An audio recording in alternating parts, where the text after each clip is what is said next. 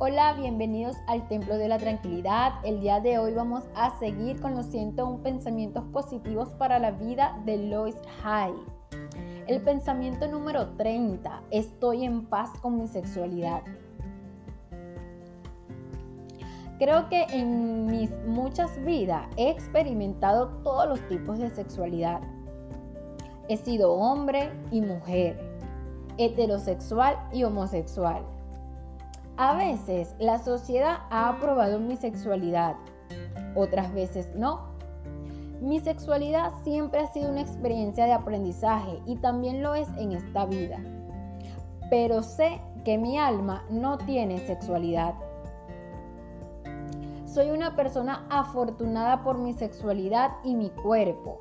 Mi cuerpo es el perfecto para mí en esta vida. Me abrazo con amor, comprensión y compasión.